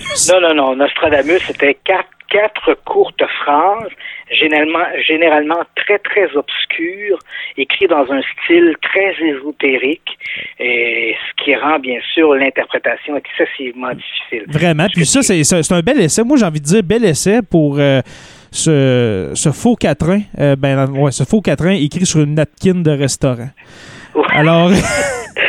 c'est à peu près ça. Mais c'est bon, c'est ça. Les gens, euh, on aime bien récupérer à gauche, à droite, toutes sortes de choses. tu sais, il faut que les gens, euh, j'allais dire, autrefois, quand, avant l'avènement de l'Internet, nos seuls moyens, de nos seules sources d'éducation, c'était les mm. livres, c'était les journaux, c'était la radio et la télévision. C'était là qu'on allait chercher l'information. Mm-hmm. Et à chacun de ces niveaux-là, il y avait, on trouvait, hein, c'était pas, c'était pas, c'était pas étanche à 100%, mais il y avait une espèce de filtre qui se faisait. Les journalistes avaient une conscience professionnelle. Mhm. Lorsqu'ils rapportaient, ça, ça n'a pas empêché des, des journalistes de rapporter des canulars, mais généralement, les journalistes étaient professionnels, ils rapportaient une information qualitative. C'était exactement la même chose qu'on retrouvait à la télévision, euh, dans les livres. Hein, quand on Mhm. publiait un, un livre, le livre passait par un comité de lecture. Il y avait, un, il y avait une espèce de professionnalisme à publier de l'information qui était qualitative. Donc, on avait tous ces filtres-là. Ça nous, ça nous mettait pas à l'abri du canular, ça nous mettait pas à l'abri des fake news, des mauvaises, des fausses nouvelles, Mhm. mais il y avait quand même une espèce de filtre qui était là. Aujourd'hui, avec l'Internet, ce filtre-là, il n'existe plus. N'importe qui peut publier n'importe quoi Exactement. sur n'importe quelle plateforme. Donc, il faut que les gens, on ne pourra jamais insister assez pour dire aux gens, documentez-vous. Quand vous avez de Regardez les l'information- sources, s'il vous plaît, parce que Voilà. moi, quand, je vois des gens là, publier, de, de partager sur, euh, sur Facebook ou euh, tw- Twitter, etc., là, euh, puis ça vient de sites genre, euh, euh, je, je sais pas, astrologie.org.net, euh, no- no- Nostradamus.me, ou des. C'est des fake news, c'est pas vrai. Arrêtez de partager ça, s'il vous plaît. Absolument. Et tu as tout à fait raison. C'est-à-dire que si vous avez, il y a des petits trucs, hein, si vous, on, vous, on vous lance une information, posez-vous la question, quelle est la source de cette information? Si l'information vient d'un- d'une une source d'information reconnue, hein, on, vous en- on vous lance une information, puis voilà, c'est une information qui vient du New York Times ou du Washington Post, euh, de CNN, donc ce sont des réseaux d'information. Encore une fois, on le dit bien, ça ne nous met pas à l'abri de la fake news, là. mais au moins on se dit, voilà, ce sont des sources, ce sont des organismes d'information qui sont reconnus. Quand vous avez une information, puis ça vient de complot.com, là, méfiez-vous de ça. Cette information-là, c'est à se méfier. Là. Et- en, en plus, c'est écrit complot dans, l'adresse. oui. Et ensuite, vérifiez si cette, inform- si cette information-là, elle est répercutée ailleurs. C'est-à-dire que si quelqu'un dit, euh, bon, euh, euh, il y a des scientifiques qui ont trouvé un vaccin contre le cancer, est-ce que ça n'existe que sur la planche complot.com ou est-ce que c'est répercuté au Washington Post, le New York Times, à CNN, à TVA? Si l'information n'est pas répercutée ailleurs, il y a un problème. Généralement, quand une information est de qualité, elle est d'intérêt public, assez rapidement, les autres grands réseaux d'information vont récupérer la nouvelle. Mm. Donc, vérifiez la source de la nouvelle. Vérifiez également que quand on vous raconte une histoire, c'est du genre euh, d'un groupe de chercheurs dans un laboratoire en Chine ont découvert, oh, c'est où le laboratoire en Chine? C'est Mm. qui les chercheurs? Quand on utilise des pronoms indéfinis, tu sais, les Exact. experts, les scientifiques, un groupe de savants, c'est qui ça? Ils doivent bien avoir des noms, ces gens-là. Mhm. Quand on donne pas de nom comme ça, là, il y a un problème. Généralement, là, un, un journaliste qui va respecter, qui va se respecter lorsqu'il va rapporter une information, il va dire ce sont voici le docteur machin truc de l'université Columbia. Il nous donne de l'information que l'on peut vérifier. Quand on- il n'y a pas d'information qu'on peut vérifier parce que les sources sont toujours anonymes, une université inconnue avec des scientifiques inconnus, Mhm. il y a quelque chose qui va pas bien là. Donc euh, la multiplication des pronoms indéfinis là, ça ça marche pas. Mm. Et même quand on vous donne des noms, ça vous empêche pas de prendre le nom de cet individu-là. C'est le scientifique ou l'historien Joe Blow. Prenez le temps de prendre Joe Blow et de regarder est-ce qu'il est vraiment Exactement. historien, est-ce qu'il est vraiment associé à l'université dont on parle. Vous allez peut-être découvrir que le fameux Joe Blow, là, le fameux savant, c'est peut-être finalement un pauvre qui dame qui, euh, qui fait dans la théorie du complot puis qui n'a pas le moindre diplôme en poche. là. Donc, il faut se méfier de ça. Il faut que les gens apprennent à être leur propre filtre. à être Avant, très critique euh, par rapport à ce qu'on voit parce que dernièrement, ça fait peut-être une semaine ou deux, j'ai regardé un, un vidéo sur, sur YouTube et puis c'était un euh, c'était un, un homme d'à peu près, je dirais, 55-60 ans, tu sais, puis qui, il paraissait bien, puis il parlait bien, euh, se présentait comme un, un, infectiologue, tout ça, et puis recevait des questions de, de personnes et puis répondait par rapport au coronavirus. Et puis, j'y ai cru jusqu'à temps que quelqu'un me dise non, non, c'est pas vrai, va voir c'est qui. Puis je, je me suis fait pogner, c'était un Suisse qui était importateur d'ananas. C'est- vraiment.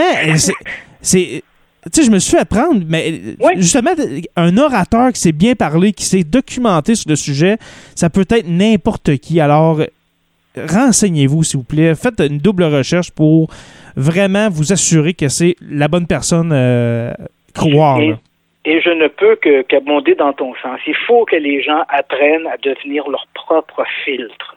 Donc, euh, si vous avez une information, avant de la répercuter, avant de l'envoyer à des amis, à des parents, vérifiez l'acuité de cette information-là. Est-ce qu'elle est répercutée ailleurs? Est-ce qu'il y a des noms de gens là-dedans qu'on peut vérifier si ces gens-là font bien le travail qu'ils prétendent qu'ils qu'ils font? Est-ce qu'ils sont vraiment associés aux universités ou aux centres de recherche qu'ils prétendent représenter? Donc, il y a des, il y a des éléments que l'on peut vérifier avant de s'engager et de, de, de devenir nous-mêmes des propagandistes de, fake news et de, mauvaises informations. Et pour terminer, Christian, je te dirais en même temps que les euh, conspirationnistes vont dire euh, n'écoutez pas euh, ce que le New York Post dit, dit n'écoutez pas Radio-Canada parce qu'ils sont de mèche avec les gouvernements. C'est toujours ça. Quand, quand je t'ai mentionné, c'est toujours la fuite en avant. Donc, Exactement. On doit, donc, c'est, on va diaboliser hein, ces grands réseaux-là qui sont achevés des Illuminati, euh, ils sont à la cheville des, euh, euh, des, des, des, grands médias, des, grandes corporations, le, le, l'industrie militaro, ça, euh, ça, ça, finit jamais. N'importe quoi. Mais c'est ça. Donc, ce qui est, faut, faut aussi se rappeler, il y a un principe qui est simple. Hein si les gens appliquaient ces deux règles-là, là, je pense qu'on viendrait d'éliminer un maudit paquet de, fake news. Il y, a deux, il y a deux mm. règles en journalisme qui sont très, très importantes. Pas de source, pas de crédibilité. Donc, quelqu'un qui vous rapporte une information, mais il ne donne pas la source de cette information-là, pas de source, pas de crédibilité. C'est vrai aussi pour les vidéos de n'importe quoi. Là. Vous avez une vidéo sur moi tous les jours, là, des gens sur YouTube m'envoient des vidéos euh, d'ovnis, de fantômes, de toutes sortes de patentes. Vous en pensez quoi? Vous en pensez quoi? J'ai rien à penser. Il n'y a pas de source. J'ai rien à penser. J'ai même pas trois minutes à perdre à regarder des portes d'armoire qui s'ouvrent là. Il n'y a pas de source. Qui a tourné ça? Dans quelles circonstances? Où, hmm. quand, comment? Est-ce que j'ai accès au lieu? Pas de source, pas de crédibilité. Point final. Et voilà. deuxième élément, dites-vous toujours que la personne qui fait l'affirmation a la charge de la démontrer. Donc, que quelqu'un vous dit, ah, euh, euh, croyez pas le New York Times parce qu'il est manipulé par les Illuminati ben, vous avez le droit de poser la question qu'est-ce qui prouve que tes Illuminati gouvernent le New York Times? Es-tu capable de me prouver ça ou c'est quelque chose que tu as sorti comme ça de ton de ta poche? Mhm. Donc, quand on fait des affirmations, il faut être capable de les démontrer. Donc, quelqu'un vous dit euh, euh, c'est le coronavirus a été créé dans un laboratoire, prouve-le.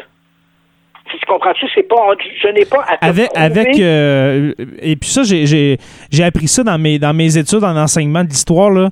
Prouve-le, mais pas avec une source, avec plusieurs sources de plusieurs médiums différents. Faut que ce soit des sources crédibles. Exactement. On bien ça. Fait que si tu me dis le coronavirus a été créé dans un laboratoire, moi, je n'ai pas à te prouver qu'il n'a pas été créé dans un laboratoire. Je n'ai pas à te prouver la non la non-acuité de l'information c'est toi qui fais l'affirmation, tu dis, il a été prouvé en laboratoire, il a été créé en laboratoire, prouve-le. Prouve-le, mais prouve-le avec une documentation rigoureuse et scientifique. Pas euh, trois gars qui se sont réunis autour d'une tasse de café puis qui ont inventé ça un matin en se disant ça doit être ça, parce qu'il y a à Yuan un laboratoire de recherche en virus. Ben là, écoute, euh, ça, nous amène à rien, ça là. Mhm. Et c'est vrai, c'est que qu'on dise que le coronavirus a été créé en laboratoire, que les chemtrails sont des épandages chimiques, euh, ou que le Père Noël euh, existe. C'est toujours celui qui fait l'affirmation qui a la charge de démontrer son point. Et s'il ne peut pas prouver son point avec une documentation rigoureuse, merci, bonsoir, on passe à autre chose. Exactement. si on ne peut pas, si la personne qui fait l'affirmation ne peut pas le prouver, c'est mis de côté et rappelez-vous, pas de source, pas de crédibilité. Merci, bonsoir. Et voilà. Et avant de te dire bonsoir, euh, définitivement, mon cher Christian, je voulais te dire merci. Merci de, revenir euh, dans le podcast. la dernière fois qu'on s'est parlé, je pense, c'était en novembre. Et puis, j'avais bien hâte euh, de, parler avec toi. Et puis là, euh, c'est venu sur sujet, là, avec les, fameuses conspirations entourant la, COVID-19. Alors, merci à toi, Christian, de, ta participation au podcast. Ben, ça me fait plaisir. Puis écoute, euh, peut-être qu'une autre fois, on pourra se parler de phénomènes paranormaux. ben justement, on s'en va vers là, justement, parce que euh, il y, a plusieurs. Euh, ben, qu'on parle de Roswell, qu'on parle. Que de, plusieurs événements paranormaux. moi, j'aime bien le Mothman. Je, je, sais que tu connais très bien le sujet. Tu t'es rendu à. Port, Pleasant, ouais. Point euh, Pleasant, ouais. Euh, tu t'es rendu sur place. Ça serait un sujet peut-être à, élaborer. On a parlé aussi euh, à l'automne d'Agnès Michel. Tu t'es rendu sur place. alors, il y a plusieurs sujets, si tu as le temps, qu'on va pouvoir développer dans les mois qui suivent. Oui, parce que, que, que, l'on parle, comme tu mentionnes, de cas de possession, comme Annalise Michel, ou on parle du Motman, qui est une espèce de créature mi-homme, mi-papillon, qui, dont les apparitions étaient particulièrement marquées en 1966 et 1967 mhm. à Pointe Pleasant, une toute petite ville en Virginie occidentale, sont des sujets fascinants. Hein, parce que ce sont des, des sujets fascinants parce qu'au départ, tu as des expériences, hein, donc euh, on peut, on peut se prononcer sur la qualité de l'expérience, mais fondamentalement, ce sont toujours des gens ordinaires qui sont confrontés à l'extraordinaire. Hmm. Donc, les gens rapportent quelque chose qu'ils jugent à tort ou à, qu'ils jugent à tort ou à raison, mais qu'ils jugent comme étant extraordinaire. Et ensuite, tu as toute la récupération à travers la culture, la littérature, le fantasme de, autour de ces histoires-là qui est tout à fait fantastique et qui nous en apprend beaucoup sur notre propre société, le besoin de croire, euh, comment on va récupérer des éléments euh, à travers des histoires comme cela et reforger une nouvelle réalité. Ce sont des sujets qui sont fascinants. moi, je le dis souvent, euh, les phénomènes paranormaux, euh, moi, je pense qu'il devrait y avoir à l'université, il devrait y avoir des chaires universitaires uniquement pour étudier ces phénomènes-là. C'est non pas, non, non pas pour le sujet lui-même, c'est pas, pas, pas tant de savoir est-ce qu'une soucoupe volante s'est écrasée à Roswell, mais de voir comment sociologiquement ces événements-là deviennent des éléments folkloriques qui appartiennent à la culture populaire. Comment on pense parce qu'il ne faut pas se le cacher, ces événements-là, que ce soit une apparition de fantôme, une soi-disant écrasement d'une soucoupe volante, les apparitions d'un homme papillon euh, en Virginie occidentale, ce sont des événements qui sont des faits divers des faits divers assez banals en soi mhm. et qui soudainement vont se hisser au rang de d'éléments dans la culture populaire et là ça devient fascinant de voir comment la notre culture, notre société va, euh, va décanter autour de ces événements-là, récupérer ça, reformater une nouvelle réalité. Mm. Fantastique. Et euh, comme mot de la fin, je dirais, en parlant du Mothman et puis d'Agnès Michel, psychose collective. Alors, mais on va pouvoir en reparler euh, ultérieurement, mon cher Christian. merci à toi encore, Christian Page, expert du paranormal au Québec. Je terminerai plutôt avec tu parles de psychose collective. Moi, je terminerais plutôt avec un mot d'Alexandre Pouchkine qui disait À une vérité ténue et plate, je préfère un mensonge exaltant. J'adore. J'adore ça. ça. vient résumer. Hein? sur ce, bonne soirée, mon ami. Merci à toi. Euh, merci aux abonnés de suivre Sur la Terre des Hommes. Nous sommes disponibles sur Apple Podcasts, Spotify et puis Google Play. Merci aux patrons Olivier Sauvé, Stéphanie Théberge, Pascal Ménard, Francis Furoy, Jean-Sébastien Lamarche, Martin Godette, Georges Dumais, Gabriel Landerman, Benoît Caisse et puis Pascal Gassé. Vous pouvez aussi visiter le site radio h2o.ca pour écouter les podcasts. Je vous invite à rejoindre la page Facebook Sur la Terre des Hommes, la communauté, pour venir discuter avec nous. Euh, merci à podcast.com. Sur la Terre des Hommes est une présentation des éditions Derniers mots. Et puis, n'oubliez pas qu'à tous les jours, nous écrivons l'histoire. Merci et on se revoit très bientôt pour une autre page d'histoire de Sur la Terre des Hommes.